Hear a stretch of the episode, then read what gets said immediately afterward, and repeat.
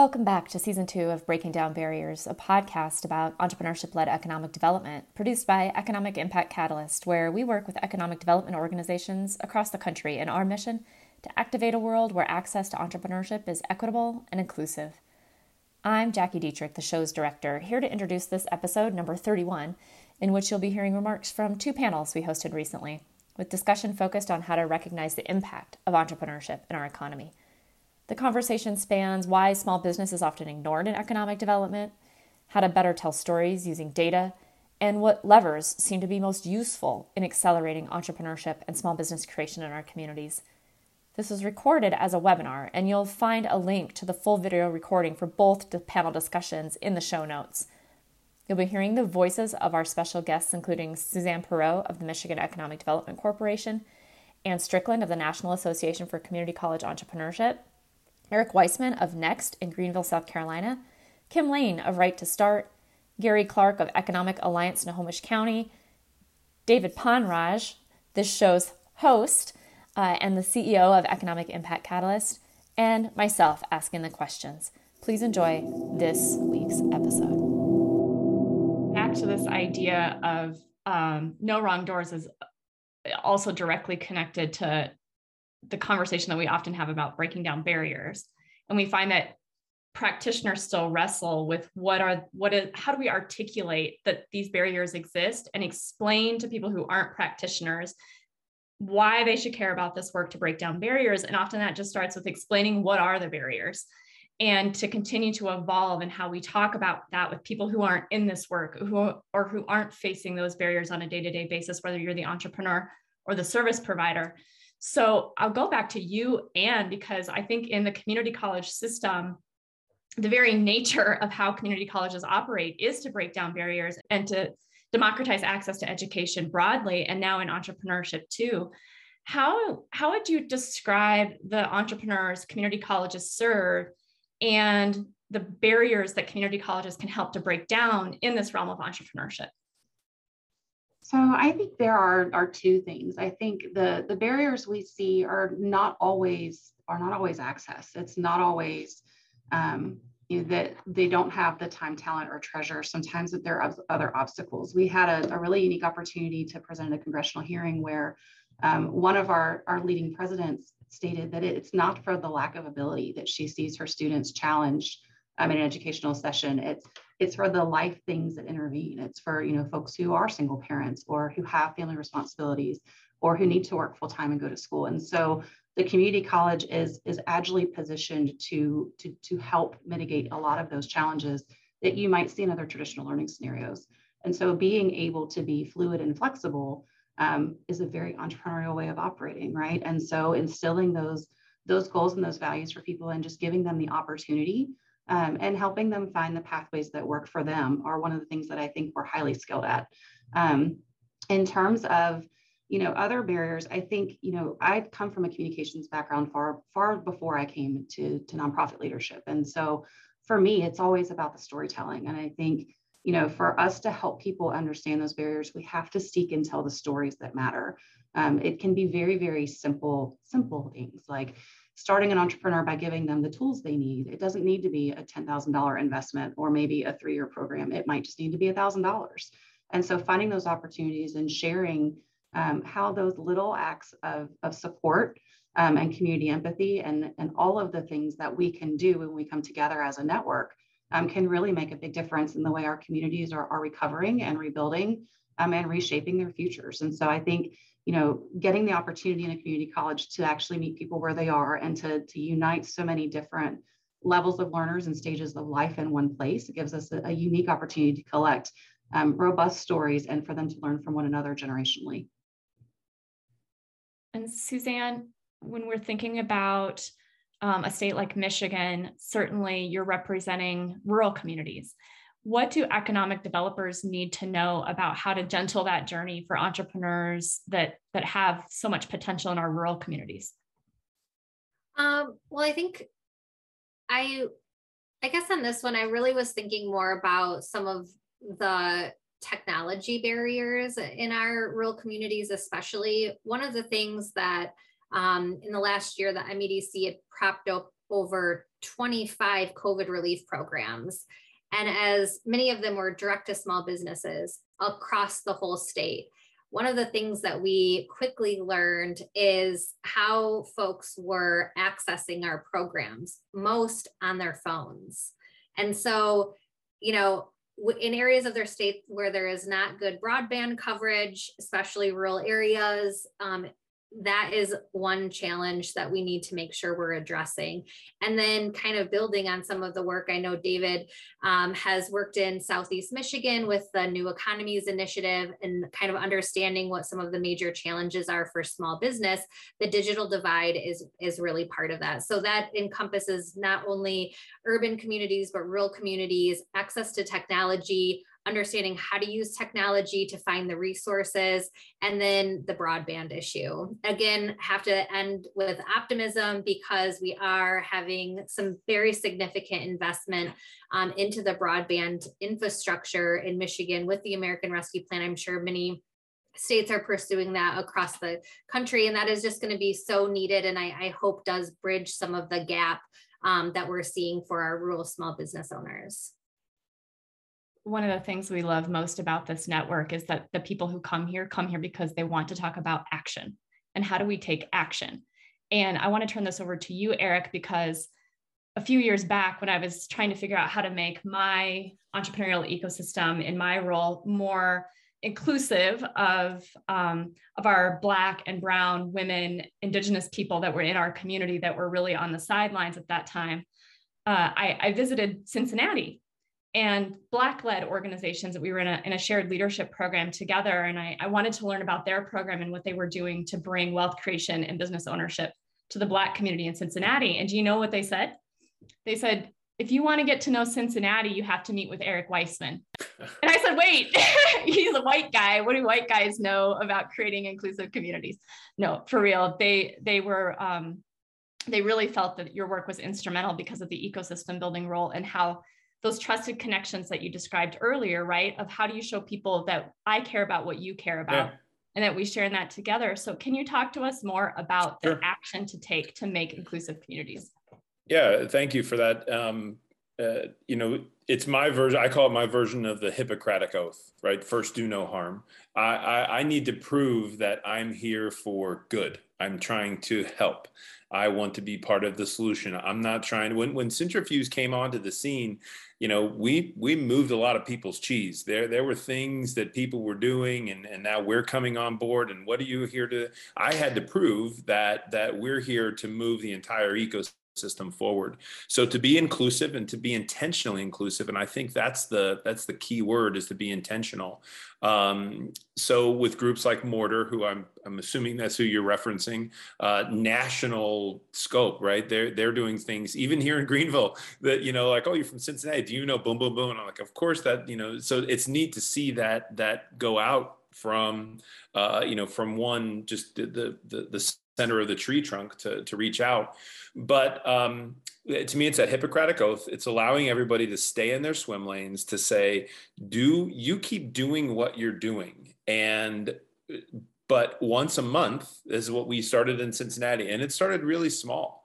Um, like three people and it eventually got up to 25 people which isn't great you know it's not it's not huge but but still you start with three different organizations and say can we just get together on a monthly basis and talk.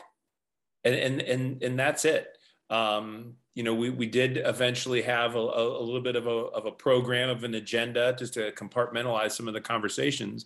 But eventually and even through covid as we did it virtually this was that that stable connectivity that everybody got to expect and to be able to say this is my time to share what i'm doing and to also to listen to what else is going on. Now we would eventually convert that. That was more of a activity based, and then we eventually would convert that into a separate meeting. Uh, we called it the cone of silence meeting, but but we talked about the, the, the startups and the small businesses that were really uh, doing great things, and we each shared our portfolios, our top thirty look of our you know, matrixed view of of who's doing great things, and then we we specifically spoke about the top five. So everybody shared their top five, and was up on a big board, and and um, you know it was a um, a private meeting. It wasn't confidential. You know, you shouldn't share anything that that you know shouldn't be too widely spread.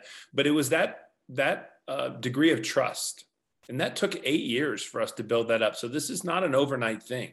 You know, just like entrepreneurship, you can't just go down to the farmers market and buy you know magic beans and become an entrepreneur the next day the same thing with ecosystem building this doesn't happen overnight and it doesn't happen by just following a recipe you know if if, if there's you know if, if opening a restaurant were as simple as buying a cookbook and, and and following the recipe everybody'd be you know a master chef but but with this ecosystem building there there's a number of things that that um, uh, that takes some time. And so trust is a big thing and proving that's why I go back to that Hippocratic oath. I had to stay true to my integrity um, and, and let, let those folks know that you keep being the best seed stage investor that you can be. You keep being the best SBDC that you can be. You keep being the best incubator.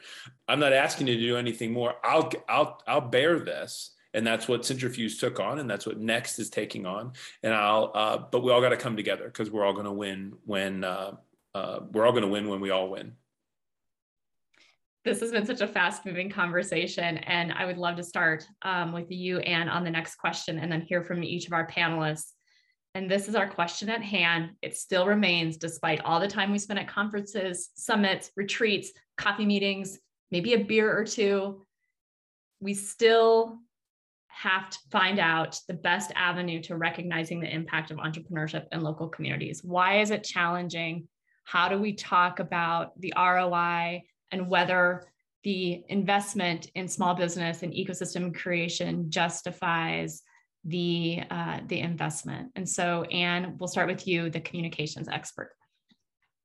It's a big question. Um, and so I think there's, we can do a lot of things when we look at metrics, right? We can look at business bottom lines, we can look at jobs created, we can look at all of those sort of benchmarks of success. But a lot of times when I look at other systems, what I think we're missing is what change has been affected. And so if you, you know, you're looking at small business and community and you're looking at small business metrics, sometimes you're just looking at the small business. And so I think doing more of looking at ecosystem growth and, you know, growth in specific regions or needs and skills gaps that we need to be planning and anticipating, I think that's where I see um, there to be a big opportunity um, and, how we look at metrics and how we sort of tweak our perspective of that data and move away from just those business driven benchmarks and more into community and change building effect. Um, I think in terms of is the ROI there 100%. Um, I think you know we've proven with the EVF that the mentorship and community is why we're successful. That's the program we intend to continue. It's a program we're growing nationally in the next year. Um, and it, it really, I think, is successful because of that mentoring and ecosystem component. I think we could write checks to people and get them started and off the ground. But when you walk away from them or you leave them in a scenario where they're sort of figuring out what they do on their own and leveraging resources that they may hear about, they may not. Somebody may refer them to a really great SBDC. Some, some may not have any idea that that exists for them. And so increasing that communication in those pathways and continuing to wrap people into services um, is something that we're really passionate about. And we feel like a lot of our community college work is centered around making those connections for people. And so, really building that out, I think, is going to be critical to the future. And Eric, you've been involved in this development of what it means to be an ecosystem builder from what would most would argue is the very beginning. What what has evolved uh, in your eyes around how we talk about why entrepreneurship is important and why this work matters?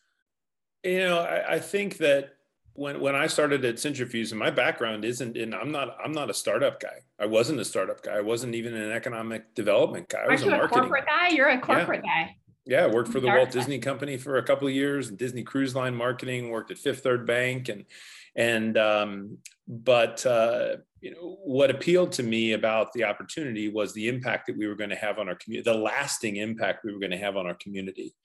Um, and when I started, when Cintrifuse started, I felt very alone. I felt there was no one in Cincinnati who understand what we were doing. Mortar was starting at the same time that, that Cintrifuse, which is another reason why I think we're kindred spirits and we were coming up at the same time and they were focusing on their thing and I was focusing on my thing, but we were doing new and great things together. Um, but it wasn't until I got exposed to uh, the rise of the rest uh, and the Steve Case initiative through his, you know, fund revolution, um, that I learned that there were people in other cities that were doing the same thing.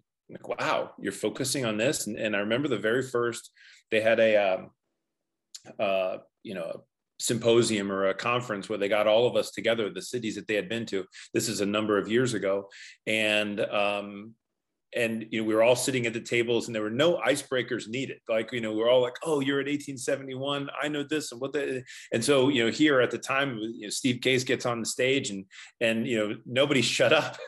You know it was, it was tough for for everybody to just quiet down because we are so excited to uh to talk to each other and so those networks are powerful, right? And now the Kauffman Foundation through their eShip initiative that's you know led by Andy Stoll. I want to give him a lot of credit for uh, for for fostering that movement through Startup Champions Network, et cetera. But it was at one of those first eShip summits that Andy kind of asked the question of why isn't why isn't ecosystem building a practice, a profession? Why isn't it something that can be taught? Why isn't it a major? You know sports management is a major. Uh, urban planning is civil engineering with a couple things slapped on you know why why not ecosystem building? So i took that as a challenge and, and was very inspired and called my friends like it, either at the next break or that it was hours later uh, at miami university in oxford ohio and said um, i want to teach a class on ecosystem building. And uh, they bit uh, it took a couple years to get it into flight, but uh, this semester they're wrapping up the sixth semester of this class. And it's been um, a lot of fun and a lot of exposure to jobs, to career paths, to to to you don't have to study entrepreneurship and then be an entrepreneur. What if i don't want to? What if i don't have that idea that's going to be you know what if i don't want to take that risk? But what if i really like that agile uh, um, you know, flexible fluid creative environment that you know i'm not excited to to um, to work for the same company for the next 30 years of my life? You know what what am i learning through this? So anyway i think that ecosystem building and and through this position at next and and other folks that I've that I've met along the way, it is a profession. It is something that we can specialize in, and it is something that's going to have uh, best practices, and uh, it has to be data driven. It, it, it has to be. Um, the, the, we're not going to get any funding if it's not data driven. We're not going to have results if you know that which gets measured gets done. You know, we, we have to look at those things. Now, the the challenge is they don't move quickly right? The, the best time to plant a tree 20 years ago but but the second best time is today right? We've got to make these impacts now and we've got to measure that. If i want to start training for a marathon i'm not going to go run 26 miles tomorrow. You know i'm going to run slowly and surely and then eventually build up. Um, so anyway it's exciting to uh, to be a part of that that that wave and um, i see the momentum and, and i look forward to keeping it moving David, thoughts from you on this infrastructure ROI question? How do we bring it all together about storytelling uh, for why infrastructure for small businesses matters and what does it mean for an economic developer to have intelligence about their small business community? And I first say that we all agree as a fact to write three playbooks out of this I mean, I love the work NACCE is doing. I love the work MEDC is doing. And we're just getting started on the work with MEDC in connecting the state. Uh, and then, of course, looking forward to uh, what Eric is building uh, in Greenville. And I feel like these are uh, these are blueprints that that can be followed. You don't have to go recreate the wheel. I mean, the EVF and the success rate of the EVF entrepreneurs is mind blowing. Literally, it, we should just make that into a national program, which NACCE is already doing and get schools replicated. Provide capital, uh, make it mandatory to, to go through credit courses, have mentors as part of the network, and the outcomes are like 80% success rate. Like it's it's mind blowing, right? Uh, with MEDC, I mean, uh, uh, we get to see this in you know 80 100 different communities across the us but we love the way medc is going about uh, thinking about people first versus technology first and building those real relationships. Uh, Suzanne and team investing actually in uh, building partners in each of the regions, understanding what they care about. Uh, because when we think about impact, I think there are these kind of umbrella rules, like you know, we're looking at wealth creation, equitable access, etc. But every community cares about different things. Think about, for example, losing a corner bar actually reduces the social capital of a community because that's the watering hole. The real economic ROI might not be very significant, but now there isn't a place for the community to come together. And the social ROI is way worse than the economic ROI for that little watering hole in that community. So impact is measured very differently. If you think about thought leadership, uh, you know, the need for a community of practice, or if you think about uh, ecosystem building and the need for density of resources. You think about family foundations and they work around, you know, helping with childcare and affordable housing and all the other things, all of these things together help create the ecosystem. And so there are going to be different measures of how we do this. Uh, ultimately, you know, when we start working with, with clients, we first ask them, what do you care most about? What do your communities most care about? And let's go tell those stories and let's go measure those impacts. I think that's what it boils down to. Uh, while we still make sure that we don't create these silos and we're not just representing one community, that we're bringing it all together and we're focusing on uh, what we want long term. I think a lot of these are focused on how do we move these small social problems forward.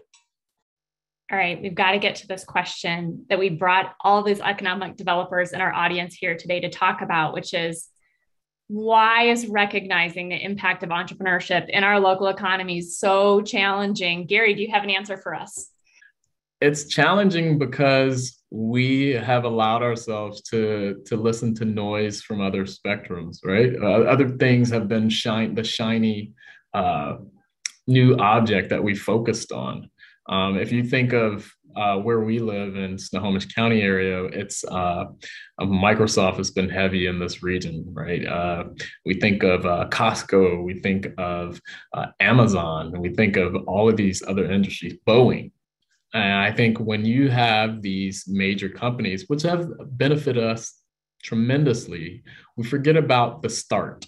We forget about um, the idea and concept that actually blows up uh, in a community and we say, man, remember when Starbucks was just this small little little space? Um, I, I think we also forget that we're all coming from a place of struggle and we forget that that is tied to our business story and how to tell that story and how to make sure that we navigate it.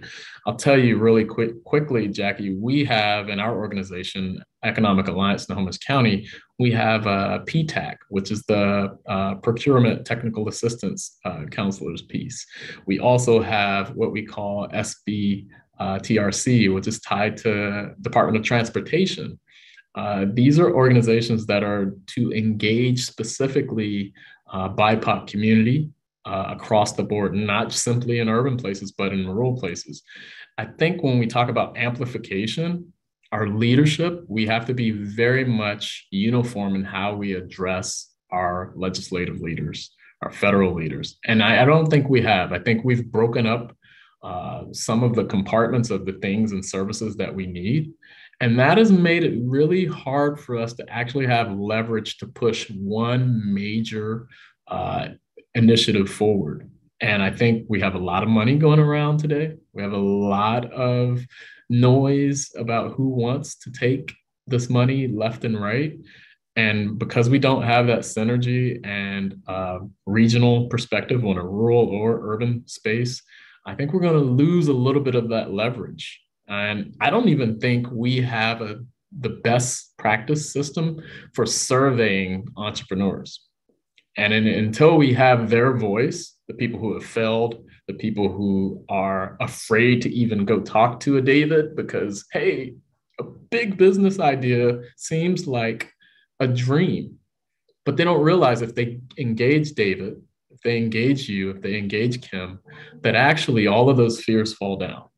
And now you've created a system for flowing forward. How do we move that message to the policymakers in DC? How do we move that small message to say, let's break down this barrier of communication so that David can push your idea and your concept to the Starbucks level? And Kim, what's your perspective on that in terms of, you know, the reason that entrepreneurship doesn't get more attention from economic development or from policymakers? Say more about that. I, I think, you know, as sort of what Gary was saying earlier, is our system favors established businesses. And there, you know, I think it, it seems that, okay, well, there's less of a risk. This is an established business. They've been around for so long even though, like I said earlier, we know that new jobs come from new businesses. So I think, you know, I, I, really think some of it's just getting the word out about this research. Like it's it is a paradigm shift for people. Like it's not about recruiting big big business to come into um, you know cities across America. It's about investing in talent locally and spurring innovation and job growth locally, which can have a huge impact. It can have a material change on the community. And I think, you know, also we know like we've been in a multi decade decline in entrepreneurial activity. And I think there's actually a bit of a risk here, which is we've actually seen more startup activity in the past year um, due to the pandemic. And we know uh, with research from Kauffman that 30% of new entrepreneurs last year were actually unemployed. So they weren't starting because, you know, they had this great idea necessarily. It was because of out of necessity, like they had to start a business. And so when you look at the data at a high level, it's like, oh, we were in a startup slump. It's over now. But that's not the case because we know all these barriers are still in existence. Like the barriers have not changed. It was just people's, you know, people were out of desperation starting a business. So I think it's really important to just keep, you know, part of what part of what Right to Start does is we say that we change change minds and we help tell the stories of entrepreneurs because if you're not hearing these stories and hearing the actual challenges entrepreneurs face, it's very hard to understand what that is. And I think someone mentioned Shark Tank earlier. Like, if that's the only story that you're seeing or understanding, it can feel, it doesn't feel necessarily relatable to a lot of people. But when you look at it as like, no, this is like your neighbor next door starting something. And these are challenges that we're all facing. It's very relatable challenges. It's like, I can't get a bank loan because of, you know, these archaic um, principles. So it's like, how do we make sure that we are boiling it down to an understandable um, piece of information that everyone can sort of like move forward with and advocate for on behalf of entrepreneurs? But I do think it's important. Like I think, like we said earlier, these are the the data is there. We know we know how to fix this problem. It's just a matter of making sure the decision makers know this as well. Because if they don't know it, then how can they fix it?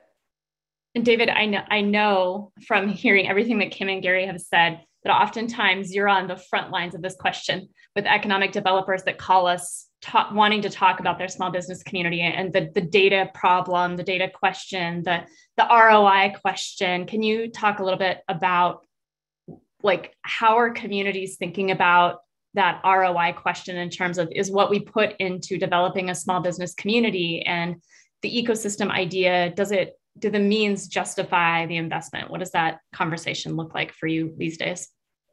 Yeah, I'll say first thing, I think we all get have to become great storytellers. Mm-hmm. Gary, we might need to set up some time with you and just start learning how to maybe do it in prose form or poem form, whatever it is. We've got to become great storytellers. I think we're leaving way too much on the table in terms of the impact these businesses have on these rural communities that we're not telling the story. Also, I think uh, there is so much going on in rural that I think rural economic developers now need help. I was talking to somebody in, in, a, uh, in Alabama in a rural community where I think this is a story that's across the country where uh, rural is attractive now because when there's broadband penetration, people can work from anywhere, like Kim said. And so you don't have to relocate. In fact, there are people coming in working for big companies that want to relocate to rural to have a better quality of life. Let's leverage that, right? Get better infrastructure, get better ways to message this uh, great place to live, etc. So I think storytelling is one. The I think the second thing is uh, is that I think we need to get more granular with the data. I have an example in Michigan of where they came to us and said, you know, we want to know how to better support micro businesses. They kind of had a general sense of where the challenges were, but they didn't know how big the challenge was. So, you know, when we talk about in Lean Six Sigma, when you want to find out uh, what to solve, you got to first know where the problem is and how big the problem is before you can allocate to it. And so we did a, a, study across Wayne County and we got some very startling data. which was correlating and being corroborated with data across the country at the same time. And we were able to push uh, the Michigan government for this, while in parallel, people are pushing the SBA to do work around building this trusted network uh, for small businesses. So I think that there is a lot of opportunity still in better messaging, in more granular data to actually show where the problem lies county by county or by rural community by rural community, actually pointing, or even in urban. What are the gaps? Getting in front of people that make decisions. Uh, I think uh, both of you or one of you said there's a ton of money out there right now. We don't want this to go to waste. We don't want to look back five years from now and say, see, we, they, we invested in entrepreneurship, there was no outcome, right? We can't let that happen. There's a ton of money coming in. Let's focus the money on where the problem is and go address the problem. Because if we invest in all the right places, the small businesses are very entrepreneurial. They will do their part, right? We've just got to remove the barriers and put uh, the, the, the watering holes in the right places so that they can come and get the water. So uh, I think uh, there's a lot to be done in this space, and we're just at the tip of the iceberg. Let's go tell those stories. Let's show the data. Let's get the money into the right hands we started this webinar acknowledging that our company that used to be startup space is now economic impact catalyst. And what i didn't say about that is it was largely because we recognized that you know we sort of david and i when we first met it was because david had this idea for a system that would better connect entrepreneurs. And i said yes i want that for my community. And i was actually one of the first clients or the first client of startup space back then when it was sort of a beta concept. And what happened was that it really started to evolve into something that went way beyond um, it's about connecting entrepreneurs. It was like oh this is actually about telling the data story. And that was something as as an entrepreneurship support organization you know the, the fundraising cycle and being in that um, constant need for how do i really explain to my community what these small businesses and entrepreneurs are looking to accomplish? And and david i'd love to just hear you talk a little bit more about what you see in the marketplace around that need for data and the innovation that needs to occur for us to be able to really capture those stories and talk about the impact of our work as economic developers. Yeah, unfortunately, to get good data takes investment, right? It's hard to get good data without investing in actually uh, the the plumbing lines into the community. And so, uh, what I tell uh, the people we work with is that while there is a, a barrier up front to getting the data, you don't need to collect the universe. You just need a sample. You just need a good random sample to be able to understand the impact so uh, I think that there is a lot of work to be done even in around data collection because today we don't have that rigor and we don't have the discipline. You know, I look at corporate America where I came from around the rigor on data collection and being and using that for transformational projects. Uh, corporate America invests a lot of money in uh, understanding the problem. And I think in economic development, we have we you know there's a lot of reporting around impact report time, right? The surveying, even bringing in consultants during impact reporting or fundraising. But throughout the year, data analytics is not used for decision making and it's not used for execution. It's used, you know, we're like, well, people showed up, or we don't want to measure because we don't want to hurt people that don't show up. Like there are too many reasons uh, that, are not the real reasons. In fact, when you measure, you might be able to provide more targeted uh, support. So there is a little bit of uh, investment needed, but the ROI is incredible. And Jackie, I mean, yeah, we have a story with the Commons on how data measurement was able to uh, impact, uh, you know, investment back into the community and all around the country. When you can tell the story and you can prove it with numbers or back it with numbers, there's always money coming in. And and how about you, Gary? What's your closing thought on why this work matters? Mm-hmm. And what's your your hottest recommendation for tools or resources? I want to leave with just a quick note and I know David loves spoken word. Um, I think uh, one of the cool, cool metaphors for me is uh, Langston Hughes from way back. And the person is, uh, I am the dark brother, right? And it's called uh, I Too Sing America. I want you to think of this person as a small business, though. I am the darker brother. They send me to eat in the kitchen when company comes, but I laugh, eat well, and grow strong. Tomorrow I'll be at the table when company comes. No one will dare say to me, eat in the kitchen then. Besides, they'll see how beautiful I am and see that I too sing America. Wow. Hard to follow. Uh, mic drop, David. Uh, I'll t- turn it over to you, but bring us home with some with a closing word, and um, I hope you get our new website right. Yeah. So, in terms of our own work, I couldn't be more excited for the journey ahead. We've done a long, a uh, lot of work to get us here, uh, and I think that we're all just getting started. Uh, there is such an amount, amazing amount of energy with the right focus. Finally, right? Like we now know that the entrepreneur and the small business owner is at the heart of everything we do. And so I, I, am so excited for the journey ahead, and I'm going to be drawing from all of your strength and energies uh, as we set out on this. And uh, yeah, so the website is economicimpactcatalyst.com. Uh, go there, case studies, a lot of nice new look and feel. And we look forward to serving uh, ecosystem builders and entrepreneurship led economic developers uh, in the new year.